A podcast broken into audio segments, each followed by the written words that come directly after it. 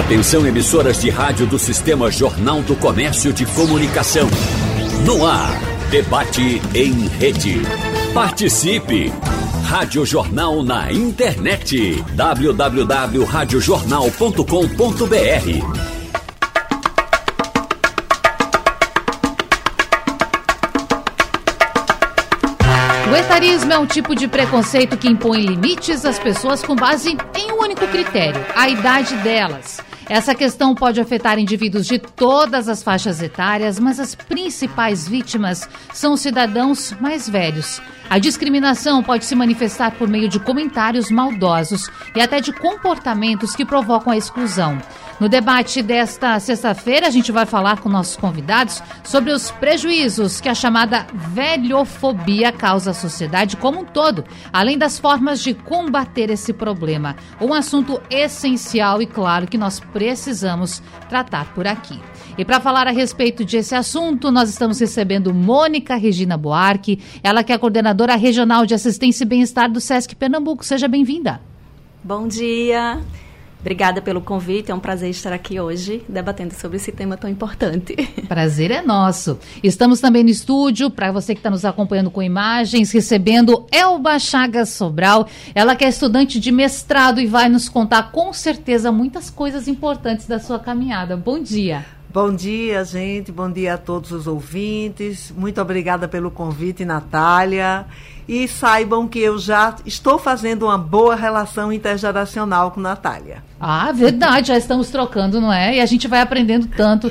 É, é, importante isso, né? De ambos os lados estarem abertos a esse aprendizado e principalmente quebrar os preconceitos, não é? É isso que a gente é, tem que fazer. É isso aí. Vamos chamar o nosso próximo convidado, o doutor Sérgio Falcão Durão. Ele que é presidente da Sociedade Brasileira de Geriatria e Gerontologia em Pernambuco. Doutor, seja bem-vindo, bom dia. Bom dia, Natália, bom dia a todos. Minhas colegas Mônica, Regina, é, companheira lá do Condi, Elba, também companheira aí dos estudos na gerontologia é, falar sobre idadismo né, e etarismo é, é importantíssimo e, e, muito oportuno nesse momento em que é, a situação das universitárias é, viralizaram e, e, esse tema vem à tona. É, verdade. Bom, para o ouvinte que não acompanhou tanto esse desdobramento ao longo da semana, nós vamos relembrar aqui. E eu já quero também lembrar que nosso WhatsApp está à disposição para o ouvinte fazer colocações, fazer perguntas, compartilhar com a gente algo da sua vida, uma situação que tem enfrentado. O nosso número é o 991478520. Dito isso, vamos contextualizar o que aconteceu nessa semana, não é? Algumas estudantes de uma faculdade lá de Bauru, no interior de São Paulo, agiram com preconceito com etarismo, que é essa palavra que acabou ganhando um espaço enorme depois do caso agindo com preconceito com uma colega de 44 anos que estava ingressando na faculdade de biomedicina e gravaram um vídeo falando o seguinte: ela já devia estar tá aposentada. Isso, claro, ganhou uma repercussão. Essa mulher também teve danos psicológicos. A gente tem que falar isso, que não é apenas o pensar no combate ao preconceito, mas também os danos que isso pode tra trazer à vida de uma pessoa. E por fim, hoje mais cedo estava acompanhando aqui as notícias enquanto a gente estava na programação e vi que essas meninas, essas jovens, então, desistiram de fazer o, curso, a faculdade. Então, um preconceito que prejudica um, prejudica o outro e é uma cadeia, de fato, de, de, situações de ocorrências. E eu falo tudo isso, doutor Sérgio, porque a gente tem que entender, para começar, o perfil do idoso hoje no Brasil. O perfil da pessoa adulta hoje no Brasil. Nós temos expectativas de vida mais elevada. Explica para a gente, vamos mapear como é esse idoso no Brasil hoje. Pois é, o Brasil é um país em desenvolvimento e que está passando pela sua transição demográfica de forma muito veloz. Né? Então, a gente tem é, percentualmente na população em torno de 11% né, de idosos. Então, 11% da população brasileira já tem 60 anos ou mais. É, esse número é crescente e estima-se que em 2050 esse número vai ultrapassar 20% da população. Então, a gente vai dobrar esse percentual em, em 25, 28 anos. E isso é, traz esses desafios, porque são desafios de convivência entre os determinados grupos etários E o que a gente vê, por exemplo, desse exemplo né, que você é, explicou muito bem, eu citei, é que o preconceito foi, foram de jovens de 20 anos para com uma colega de 44. Não era nem idosa, digamos Sim. assim, né? Os idosos são a faixa da população que mais sofrem com o idadismo, mas essa, esse preconceito ele permeia gerações. E a gente tem convivido atualmente gerações diferentes, muitas gerações, e as gerações agora dos millennials, né, quem nasceu depois de 2000, aí 2005, já tem muitas vezes um, uma cultura muito diferente de quem tem 70, 60 e 80 anos. Então, é, eu acho que Elba, né, que, que, que, estuda muito isso também, Mônica, que vê isso na prática também, no, no, no, trabalho dela, vê que isso tem muito a ver, isso, a raiz disso nasce é, com a cultura e com um desconhecimento é, de que nós estamos cada vez mais velhos como população mundial e a gente vai precisar conviver com diferentes formas de pensar, de agir e de se enxergar também. Eu acho que essa questão de como as pessoas se veem, tanto individualmente como na sociedade, é, precisa mudar. Mônica, tem idade para a gente realizar o sonho? Tem realidade para a gente, aliás, tem idade para a gente buscar aquilo que faz o nosso coração bater mais forte? De forma alguma. É, inclusive o SESC, né, eu estava conversando com a Alba logo cedo, que o SESC, dentre vários projetos uhum. voltados para as pessoas idosas, a gente está é, este ano né, com três unidades do nosso Regional de Pernambuco, realizando o projeto Faculdade Aberta SESC 50 Mais, que é exatamente isso, é você pensar no seu projeto de vida, né? E o projeto de vida a gente não pensa com é, 17, 20 anos, pensa em qualquer idade, com 80 anos, enfim, é, a gente precisa eu acho que para combater uhum. né, esse etarismo, a gente precisa realmente desse conhecimento que o próprio doutor Sérgio Durão trouxe na sua fala, né? Porque sem o conhecimento a gente não vai ter o respeito, Sim. né? E aí eu trago isso porque nós temos um outro projeto do SESC, que é o projeto Era Uma Vez, trabalho intergeracional, né? Que a gente é, une duas gerações, né? Que são crianças de educação funda é, fundamental, com o, o a, a, população idosa, né? E a gente traz esses dois grupos etários, né, para um, um, momento que é um projeto sistemático, acontece todas as sextas-feiras lá na unidade de Garanhões, e esse projeto já acontece há mais de 20 anos, e é um projeto lindo, né, onde a gente é, consegue ali com essas duas gerações, através, o fio condutor desse projeto é o livro, e aí a gente traz esse conhecimento, né, para para essa mistura do bolo. E aí a gente é, consegue, através do conhecimento, que essas duas gerações elas se conheçam, se respeitam. E isso extrapola o projeto. Isso vai para a família, vai para a comunidade. Né? E aí a gente tem resgate aí de, de de falas né, de crianças e pessoas idosas que participaram ao longo desses 20 anos, né, crianças que já são adolescentes, já são jovens, e que é, na comunidade ali, no, né, enfim, encontram com, com essas pessoas que participaram desse projeto e vem a memória afetiva deles, né, daquela convivência e, e muitos, é, muitas falas de, desses estudantes é que eles é, conseguiram a partir daquela relação, né, respeitar, né, a pessoa idosa. Então esse conhecimento ele precisa é, ele precisa ser trabalhado, eu acho, né, e eu defendo isso, eu acho que a Alba, a Alba vai trazer isso na fala dela, né, que a gente estava conversando, que é exatamente trabalhar isso desde a da infância, né, dentro de casa. Então, a gente, é, a gente sabe que a criança que cresceu né, com a avó, né, conhecendo é, pessoas idosas e se relacionando com essa faixa etária, são jovens, né, são adultos que é, não concorda com, com o etarismo, com o idadismo, porque existe o respeito. Então, a gente, eu acho que para combater né, o idadismo, o etarismo, a gente precisa realmente militar nesse sentido, né? Primeiro, conhecimento e e dentre outras coisas que a gente vai estar tá falando aí ao longo da manhã. Sim, você falou de dois termos, o etarismo, que ganhou, vou dizer, mais popularidade essa semana, e o segundo, repita para a gente e explique se tem alguma diferença em comparação com o etarismo. Então, o etarismo seria entre as idades, né? Uhum. O idadismo é realmente é, é, é o preconceito contra a pessoa idosa. Né? Então, é, no, neste caso que aconteceu, né, das meninas da universidade, é, foi mais uma questão de etarismo, né? Até porque uhum. a pessoa que foi é, envolvida só tinha 44 anos.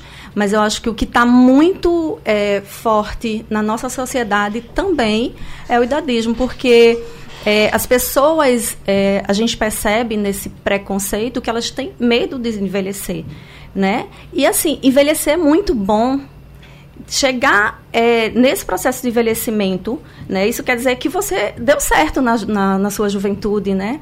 É, e aí, se você não chega na... Eu, eu, a gente tem um, um, integrante, um poeta no nosso grupo, é, que ele diz assim, quem não gosta de velho, que morra jovem. Então é uhum. isso. É, é muito bom envelhecer, porque aí você passa por todas as fases da sua vida. O que é o envelhecimento, né? O que é ser velho? É você perpassar por todas as idades e aí você deu certo e chegou nessa fase que é tão bonita quanto as outras. Acho que todas as idades eles têm seus prós e seus contras, né? E aí eu acho que o melhor da vida é a gente viver cada fase da melhor forma. Claro. E nesse embalo, quero chamar a Elba, que já deu olá pra gente. Elba Chagas Sobral, moradora do Recife, tem muita história para compartilhar com a gente e, claro, muita troca, como nós falávamos antes. Elba, para quem está ali assistindo, para quem está ali ouvindo, conta um pouco para a gente sobre a tua história. Eu vou cometer aqui talvez uma gafe para alguns ouvintes, mas já sei que para você não é. Quero saber a sua idade, qual a sua formação profissional, para a gente começar o papo. Conte isso. Ok, Natália, eu tenho 66 anos, tá? E meio, 66 anos e meio. É, minha formação é na pedagogia.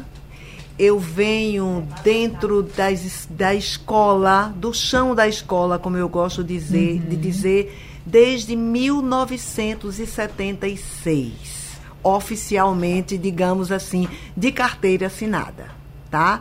E de lá eu nunca saí, porque eu saí, mas continuei. Tá? Então sempre buscou, sempre viu no estudo é. também essa ferramenta e é, foi pautando é, a vida. Isso, o estudo para mim é uma ferramenta fundamental no meu processo de, de vida, tá? Eu agora recentemente, há precisamente alguns dias, eu fui aceita numa seleção de mestrado na área de psicologia, tá? E qual é assim o meu interesse? Uhum. O meu interesse, o meu objeto de estudo nesse momento é levar essa questão do processo do envelhecimento para dentro das escolas. Mas não só para os estudantes é necessário que nós façamos um trabalho também com um olhar voltado para os professores. Como professora que sou e serei, acredito, até meu último suspiro, eu digo com sem medo de errar, como se diz, professor só faz aquilo que ele sabe. Se ele não sabe, ele pode até dar uma pincelada por alguma necessidade, mas agir mesmo, ter o compromisso do fazer, ele precisa se empoderar disso. Sim. E é necessário que os professores, nesse momento, e com esse destaque agora, porque a gente também sabe que o que acontece, na, que, o que acontece e que aparece na mídia já já chega por aqui. Então, antes que chegue, vamos dar as mãos enquanto sociedade, vamos pensar sobre isso e vamos agir. É uma temática urgentíssima. Verdade. Você tem essa consciência e, ao mesmo tempo, hoje está frequentando um espaço de educação, um espaço de ensino, fazendo mestrado. Aliás, vai começar logo, porque foi aceita há poucos é, dias. É, já começou. Já tá? começou? Na verdade, já começou. É. E, assim, eu aprendi com você, que eu também hum. vou levar na minha vida esse detalhe, de que agora eu tenho uma outra profissão. Eu sou estudante. E tem prazer de. Você fala assim com prazer, eu sou estudante. Nessa altura da vida, de tantas experiências, 66 anos O que passa na mente nessa hora de se imaginar num espaço, porque também é uma questão de se colocar num lugar, não é, Elba? De entender, eu ainda tenho o que aprender. É isso aí. É, por que, que eu cheguei na universidade? Acho que é uma coisa importante. Não Sim. foi por sonho, tá? Foi por perceber que minha aposentadoria estava próxima. Tá? Em 2017, eu disse: opa, daqui mais três para quatro anos eu quero me aposentar. Mas eu não quero ir cuidar de netos. Eu não quero ir viver a vida das minhas filhas, nem da minha mãe, tá? Nem de ninguém. Eu quero viver minha vida. Então eu quero fazer um projeto para mim. E foi assim que eu cheguei no curso de gerontologia. Foi assim que eu conheci o Sérgio, tá? Ele foi professor de uma disciplina lá que eu cursei e eu não saí mais. Eu entrei na universidade, eu até brinco lá, o pessoal brinca comigo, que eu fui querente, eu fui pretendente. E quando chegou agora, eu disse: não, agora é a hora. Tá? Então eu vou embora realmente fazer um mestrado, porque eu tenho ainda um longo tempo pela vida. O que é que eu vou fazer com esse meu longo tempo? E essa consciência que eu fiquei aqui pensando, doutor Sérgio, o senhor sente esta consciência, assim como Elba tem, nas pessoas com as quais o senhor conversa? A gente falava no início, né, o perfil da fase adulta da vida hoje no Brasil, como é? Como é o pensamento dessas pessoas? A gente, claro, vem de muita mudança social, de característica de família, de construção familiar nos últimos anos. O que a Elba mesma coloca pra gente e diz: eu não queria me ver numa situação cuidando dos netos. E é, algo que é particular e não tem problema algum com isso, porque cada um tem que saber aquilo que o motiva. Dito isso, doutor, o senhor percebe um perfil diferente também nesse sentido das pessoas maduras hoje em dia? Pois é, Natália, é, como eu estava comentando, a gente tem vivido um processo de transição e de mudanças muito rápido. E é, é muito bom que se frise que o processo de envelhecimento ele é individual e absolutamente como individual ele é heterogêneo.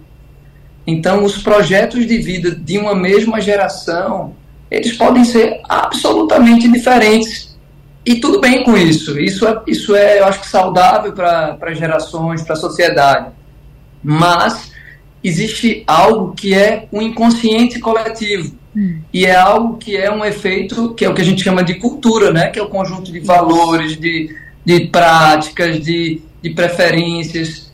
E o que acontecia é que, é, provavelmente, na geração de Elba, os desejos mais comuns era ter uma, assim, casar, ter filhos, uma família, construir família, ter uma profissão longa e, e, e só uma única profissão, de preferência, que você pudesse é, cumprir sua carreira e aí aos 60, 65 anos parar e descansar. E aí aproveitar só essa fase da vida para o lazer, né? Para você descansar e aproveitar, digamos assim, essa última fase da vida.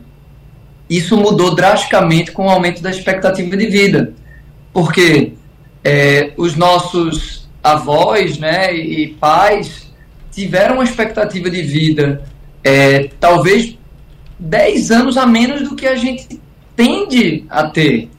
E esses 10 anos a mais é a grande, digamos assim, né, a grande é, faísca para a gente se perguntar: o que é que eu vou fazer desses 10 anos ou 20 anos de vida produtiva que eu ainda tenho depois que eu terminar a minha carreira principal? Sim. Eu acho que foi a pergunta que a Alba se fez. Nossa, eu tenho muito tempo de, de vida produtiva ainda, eu vou é, somente viver é, para as minhas netas, o que seria legal, ok? Isso não, não é mal, mas é, eu tenho tanta coisa para dar ainda para a sociedade, para mais pessoas, e, é, é, enfim, algo me move a fazer mais coisas. Então, existe um, um, uma publicação da OMS muito interessante que fala sobre essas mudanças de forma de pensar das pessoas.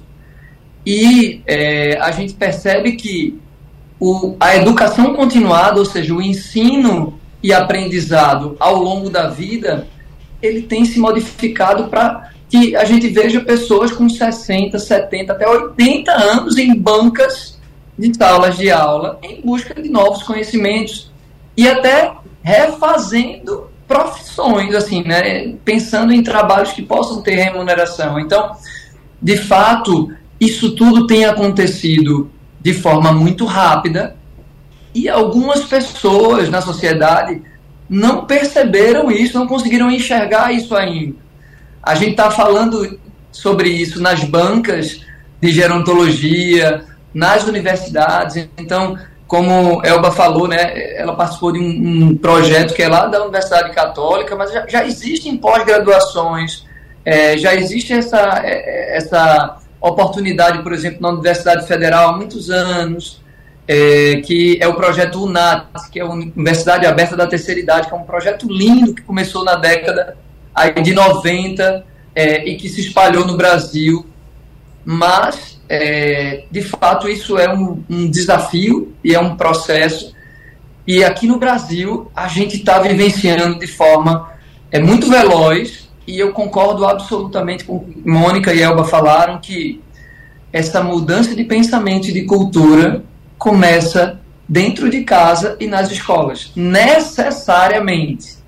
E aí eu vou até falar de uma, uma vivência pessoal rapidamente, que eu fui convidado pra, pela escola dos meus filhos a falar sobre envelhecimento para uma turma de alunos de 5 anos. De 5 aí a, eu fui na turma do meu filho, depois fui na turma da minha filha de 7 anos. É, esse conhecimento falado, expresso na sala de aula, ele deve ser replicado em casa, na relação dessas crianças com os mais velhos, sejam os pais, sejam os avós, sejam os, os, os, os amigos e, e, e, pessoas que moram no bairro e têm mais idade. Então, é, o, o idadismo ele leva muitas vezes ao preconceito, e o preconceito leva à violência. Então, é, no final das contas, a gente vai falar também de uma sociedade em que o respeito ao outro e a violência são, digamos assim, problemas reais que permeiam assim todas as idades, né? E, e que a gente vê nas salas de aula de respeito ao professor, né? E de respeito de um aluno com outro, quando a gente vê o bullying acontecendo é, de um aluno com outro. Então, é, mas assim, o que a gente vem trazer aqui é que esse idadismo e esse preconceito afeta de forma muito latente e, e, e nociva quem tem 60 anos ou mais. E, e, é por isso que a gente precisa falar é, dos riscos que isso leva. Veja só, eu nem sabia dessa informação que você trouxe, que as alunas abdicaram do curso. Isso. Não é? e, e quem sofreu preconceito assim, né, sofreu bastante, enfim, né, é, é um dano psicológico que marca a pessoa por muito tempo, é, mas é, é eu acho que é algo que a gente é, ter esse espaço aqui, viu, Natália? Eu queria até agradecer a, a Rádio Jornal, a você, por trazer esse, tanto tempo, né, uma hora assim, de, de, de programa para debater esse tema, porque é, eu espero que quando tiver 66 anos, quando eu tiver de fato, nessa faixa etária, isso possa ter se transformado a ponto de eu dizer assim, poxa, era tão difícil no passado e hoje eu estou no meu segundo curso, ou terceiro curso na minha carreira, querendo estudar, sei lá, gastronomia, e meu colega de banca de, de 20 anos vai achar, vai me, me olhar com orgulho e não com preconceito.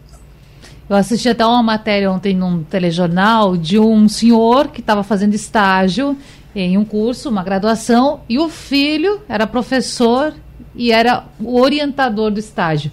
E que troca! É, é tão importante isso, a gente também está aberto. E, doutor, o que o senhor fala é muito importante, porque quando a gente vê notícias eh, dizendo o seguinte: idoso de 60 anos, idoso de 80 anos, idoso de 90 anos se forma na faculdade todo mundo compartilha, todo mundo fica feliz e pensa de fato no caminho que deve ser percorrido para que isso aconteça. Sabemos que, de fato, você concluir uma graduação não é algo tão simples, mas eu penso por aí, viu, doutor? Tomara que no futuro, claro, a gente fique feliz com notícias como essa, mas não surpreenda mais tanto, que possa se tornar mais comum. Etarismo e daísmo também, esses preconceitos com pessoas que já estão na fase adulta, com idosos. Eu quero lembrar aqui também, porque muitas vezes as pessoas falam assim, mas o que é idoso?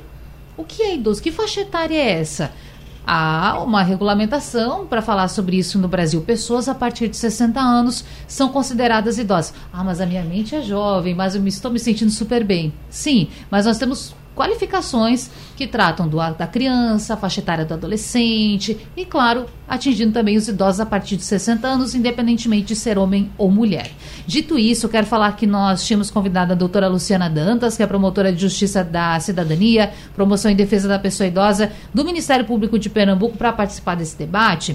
Doutora Luciana estava se dirigindo para participar aqui da, da, nossa conversa, teve um imprevisto, mas desejamos que logo esteja tudo bem e dizer à doutora e também ao Ministério Público que não faltarão oportunidades para a gente discutir esse tema também com vistas à legislação. Aproveitando ainda mais esse gancho, porque o nosso ouvinte pode estar se perguntando: etarismo é crime? Bom, e tem uma notícia, gente, aqui que está repercutindo hoje também, falando o seguinte: ofensas sobre idade, como as feitas no caso dessa aluna de 44 anos, podem ser enquadradas como injúria, porque não há uma tipificação específica para esta questão que trata da idade. No entanto, pode ser enquadrado como injúria e a pessoa vir a responder sobre isso. A gente está aqui com Elba Chagas Sobral, além dos nossos outros convidados, para falar sobre esse assunto. E Elba, a gente trocava aqui informações no intervalo, você compartilhando com a gente como foi o momento de estar dentro da sala de aula. Primeiro, conta pra gente, é claro, e depois, você sentiu algum tipo de preconceito? Como era esta relação? Gente, no semestre passado, lá dentro da Universidade Católica, eu frequentei por um semestre inteiro uma sala de aula. E nessa sala de aula eu era é, um elemento, vamos dizer assim, fora do contexto no sentido de idade. Qual era a faixa etária? A faixa média, assim, etária assim, estaria dividida em duas partes. Uns, algumas, umas 10 aproximadamente adolescentes, os outros adultos é, jovens, tá? E um, uns três ou quatro já adultos maduros, além da professora, que também é uma adulta madura. E nessa sala era muito interessante porque eu me sentia ao mesmo tempo mãe de metade da sala e avó da outra metade da sala. E em nenhum momento eu passei ou vivi nenhum constrangimento com esse grupo, muito antes, pelo contrário. Eu fui extremamente bem recebida, acarinhada, tá? E ainda hoje eu pedi para fazer um estágio de docência com essa turma. Eu estou dando continuidade com eles, porque é algo muito importante. Eu senti que eu era uma presença que provocava, é, digamos assim, um olhar deles com mais é, sensibilidade para os seus próprios avós que estavam em casa, porque eles me diziam isso com as suas próprias mães. Algumas delas, eu lembro muito de uma menina disse: "Ai, como eu queria que minha mãe viesse para cá estudar também". E a mãe dela tem possibilidade? Tem. Agora a gente precisa ter a consciência de que não somos avós apenas consanguíneos de sangue. Nós somos avós, mães de uma geração. Então vamos assumir isso, porque isso é também um caminho de sair quebrando esse etarismo, esse idadismo. Muito tá? importante. E idoso, o que é, que é a palavra idoso? Hum. Vamos pensar na etimologia da palavra. Isso. Ide de idade com oso de saboroso. Isso é importante. Vamos botar sabor à idade que a gente tem. Sabendo que é, terão as dificuldades, como também tem as dificuldades na infância, se a gente lembrar bem, na nossa adolescência, quantas dificuldades vividas, na nossa idade adulta, também encontraremos, mas com muito, muito, muito sabor. Eu, de maneira especial, gosto, tenho um prazer imenso de ser uma pessoa idosa. E de estar ocupando os espaços que você deseja ocupar. Exatamente. Em todos os aspectos, tá? Em todos os aspectos. Doutor Sérgio Falcão, Durão. Veja, estava aqui até pesquisando antes, a expectativa do brasileiro atualizada, 77 anos, 7,7 pelo IBGE, foi divulgado isso no finalzinho do ano passado. E aí, Elba, encheu nossos olhos, que estamos aqui no estúdio, quem está nos acompanhando, e os nossos ouvidos de todos, sobre isso, falando de saborear, saber curtir essa fase da vida da melhor maneira, como você quiser. Então, doutor Sérgio, como fazer isso? Porque quando a gente está pensando nessa inserção da pessoa, seja na fase adulta ou já na fase idosa da vida, nesses ambientes, essa pessoa também tem que estar tá desfrutando de uma saúde que permita isso. Como nós podemos fazer essa construção de chegarmos tão bem assim como Elba nessa faixa etária? Pois é, é um processo que começa na tenra infância. É, não, não começa na vida adulta. Então, é, tem a ver com determinantes sociais, tem a ver com determinantes ambientais, tem a ver com determinantes é, de gênero, tem a ver com determinantes econômicos fortemente, tem a ver com determinantes é, genéticos, né, e, intrínsecos à pessoa. Mas o mais importante disso tudo é que o que é que a gente pode mudar do ponto de vista comportamental para a gente envelhecer ativamente. Então, a OMS lançou vários documentos nas últimas décadas sobre envelhecimento ativo, envelhecimento saudável. E os, as bases do envelhecimento ativo, envelhecimento saudável, é, são aproximadamente, assim, né, mais impactantes, quatro. Um é a saúde, é você construir uma saúde ou manter a saúde é, ao longo do tempo. É segurança, é você viver num ambiente seguro, é você é, viver longe de violência, de guerras, né? É a participação social, então é o quanto aquele indivíduo consegue participar ali na sua família, na sua vizinhança, na sua cidade, no seu estado, é, no seu país e até no mundo, né? Hoje somos cidadãos, cidadãos globais. Então, essa participação social, quanto mais ela é potente, mais a pessoa tem propósito de viver e de continuar, é, digamos assim, lutando é, por permanecer aqui no mundo. E, finalmente, a educação continuada. Aprender sempre, aprender continuamente. Esses determinantes é, são, é, digamos assim, motores do envelhecimento ativo, do envelhecimento bem-sucedido. Mas eu queria frisar que é, esse, esse caminho ele não é um caminho de flores para a maioria da população mundial. Então, é, é muito importante que a gente não venda aqui ou que não saia daqui uma ideia de que envelhecer é sempre maravilhoso, gostoso, fácil. Não, não é. é a maioria da, das pessoas no mundo inteiro passam maus bocados com o processo de envelhecer, porque ele é, apresenta perdas que são inexoráveis. É, perdas que vão desde perdas financeiras, por exemplo, porque a renda diminui, até perdas em relação à, qualidade da pele, ou, ou perdas no, no, na autoimagem. Então a pessoa se vê. Ontem eu estava conversando com uma paciente, Natália, e ela dizia, com 86 anos, sempre foi super ativa, cuidou de tudo, gerente de tudo, e ela teve uma queda, uma fratura e ficou limitada. Ela disse: Puxa vida, quase um ano que eu estou sofrendo dores e eu não consigo fazer o que fazia, essa dependência me causa muito, muita tristeza e, e, e dor. É, e aí ela arrematou, né? É muito difícil ser velho, doutor Sérgio. Ser velha, doutor Sérgio. E aí eu disse a ela que é, eu faço essa analogia que a, a, velhice, o envelhecimento, é como se a, fosse a tra uma travessia de um deserto. Mas que você pode escolher atravessar esse deserto com mais dificuldade ou menos dificuldade. Eu uso muito a analogia do camelo, Natália. Então, você pode atravessar o, o deserto em cima do camelo, olhando o que é que tem de bom, o que é que você está conquistando, as coisas boas e pequenas da vida, né? A felicidade está nas coisas simples, não nas coisas complexas. É, mas também você pode escolher atravessar esse deserto com um camelo nas costas que são aquelas pessoas que vivem olhando só para as perdas que a velhice traz, sem olhar é, a, a, assim coisas simples como não ter dor. A dor é muito frequente quem assim tem algumas doenças e que já passou dos 70, 80 anos. Então, tem muitos idosos com 80, com 90, que não sentem dor, doutor, não sei o que é dor. Dor de cabeça, dor, dor é, articular.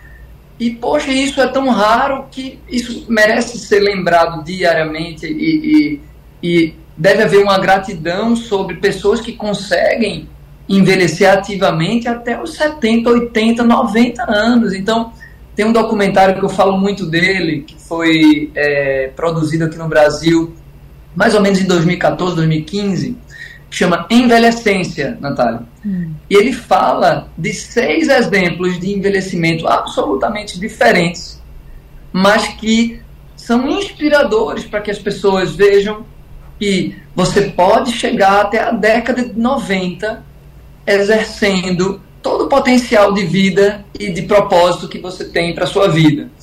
É, e é uma aula sobre isso, mostrando assim seis personagens que são muito especiais. Então eu recomendo quem nunca assistiu, ele está disponível aí nas plataformas é, gratuitamente. Envelhecência, isso? Envelhecência. Já e, e outra coisa que, eu queria falar sobre hum. a, a, diferença de etarismo, idadismo, Sim. ageísmo, que são termos que são usados né, para falar sobre o que a gente está é, aqui debatendo, é que são termos que normalmente eram usados para a mesma coisa e que a OMS é, tem tentado unificar como idadismo. Certo. Tá? Então, que é essa questão do olhar preconceituoso entre determinadas é, idades, faixas etárias, tá? Ótimo. Mônica Buarque, ela que é coordenadora regional de assistência e bem-estar do SESC Pernambuco e está aqui com a gente nesse debate. É importante isso, né? Entender que cada pessoa tem a sua caminhada, a sua história de vida, seus desejos também. A gente está aqui, de certa forma, incentivando, mas não quer dizer que você que está aí do outro lado seja obrigado amanhã a fazer uma matrícula numa universidade. Não é isso. Você tem que fazer aquilo que lhe deixa feliz e não se deixar bater pelos preconceitos, por mais que muitas vezes eles apareçam no caminho. E nesse sentido, o SESC com certeza faz um trabalho importante porque a gente sabe que muitas vezes a, a fase idosa, a velhice, ela é um tanto solitária, ela pode ser depressiva. Então, é um cuidado muito grande que deve se ter nesse período e, claro, o trabalho de vocês é fundamental. Fundamental. É, eu costumo ter um olhar para as pessoas idosas que participam de grupos de convivência e aquelas pessoas idosas que não participam né? E é muito interessante, assim, é, a diferença, né? E o SESC, ele é pioneiro né, no trabalho social com pessoas idosas na década de 60, mais precisamente 63. É, em São Paulo, né? Os profissionais da unidade, daquela determinada unidade, é, elas perceberam que as pessoas de mais idade elas ficavam muito isoladas, terminavam as atividades e, e, os alunos iam embora, eles ficavam ali conversando, isolados das outras faixas etárias. Então, eles perceberam que ali eles poderiam estar tá trabalhando com aquele grupo. Então, iniciou esse trabalho, né? com pessoas idosas. E ao longo desses anos, o SESC Pernambuco, por exemplo, nós temos 14 unidades né, em todo o estado que realiza esse trabalho e há quase 40 anos. E é muito importante a fala que o doutor Sérgio Durão, e que conhece bem o trabalho do SESC, né, o nosso parceirão, a Elba também. Eu é... sou fã, eu sou fã, Mônica, do trabalho do SESC e seu fã também. Então, assim, é, eu acho que quando eu tiver uns 70, eu vou ser voluntário do SESC. o senhor tá já é, o senhor já é, doutor Sérgio. e a recíproca é muito verdadeira, é um, é um grande parceiro. E, e aí a gente, na fala, né, que assim, existe. É, como existe várias juventudes, existe uhum. várias né, pessoas idosas, e isso a gente traz muito forte é, nas relações ali, né, dentro dos nossos grupos. E naquela década de 60, né, a gente é, tinha o problema do isolamento, né? E aí era um feito trabalho muito direcionado para isso, né? E ao longo dos anos a gente foi percebendo que a pessoa idosa daquela década era totalmente diferente da pessoa idosa, né? É, de hoje que a gente trabalha. Então, a gente hoje traz, hoje não, ao longo desse trabalho, a gente traz realmente é, um trabalho pautado na autonomia dessa pessoa idosa, nesse protagonismo da pessoa idosa, né?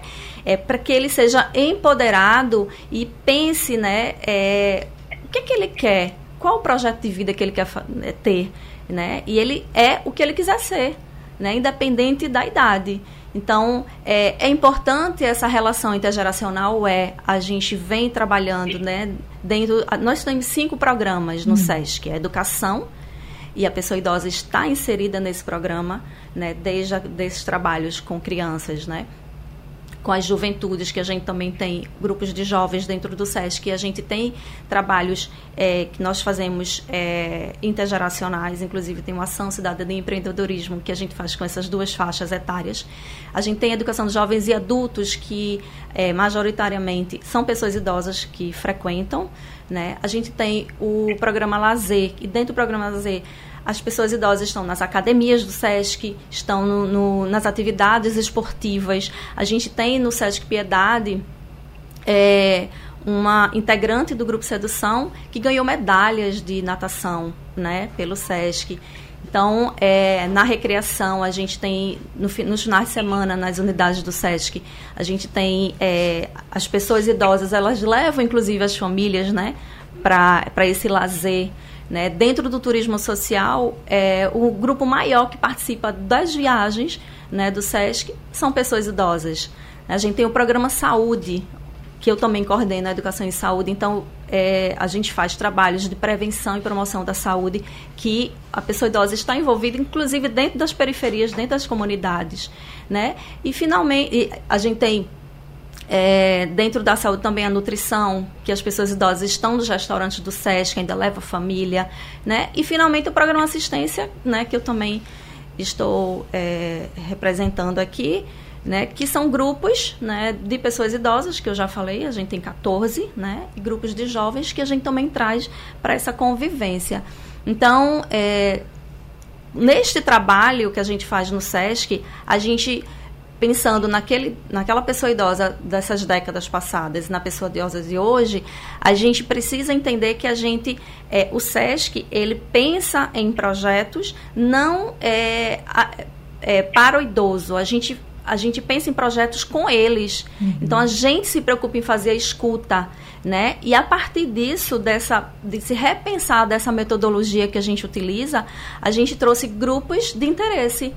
Então, antes a gente tinha é, a saída do isolamento, né? Com atividades ali pontuais. Hoje não, hoje a gente tem várias opções onde ele se insere no grupo de interesse, né? E aí tem uma curiosidade, eu acho que dá tempo para trazer essa curiosidade, que é, em uma determinada unidade, a nossa assistente social percebia que os homens falavam pouco e a minoria. Hum né? Que é, a maior parte é bem é formada por mulheres. É, majoritariamente por mulheres. Hum. E os homens ficavam muito calados, né, nos encontros. E aí ela perguntou: por que, que vocês não, não falam, né? Se expõem?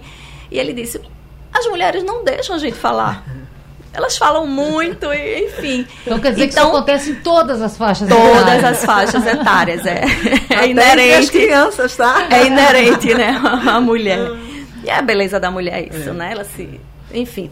E aí a gente pensou dentro desses grupos de interesse, nesse repensar da metodologia, por que não a gente fazer um momento para eles?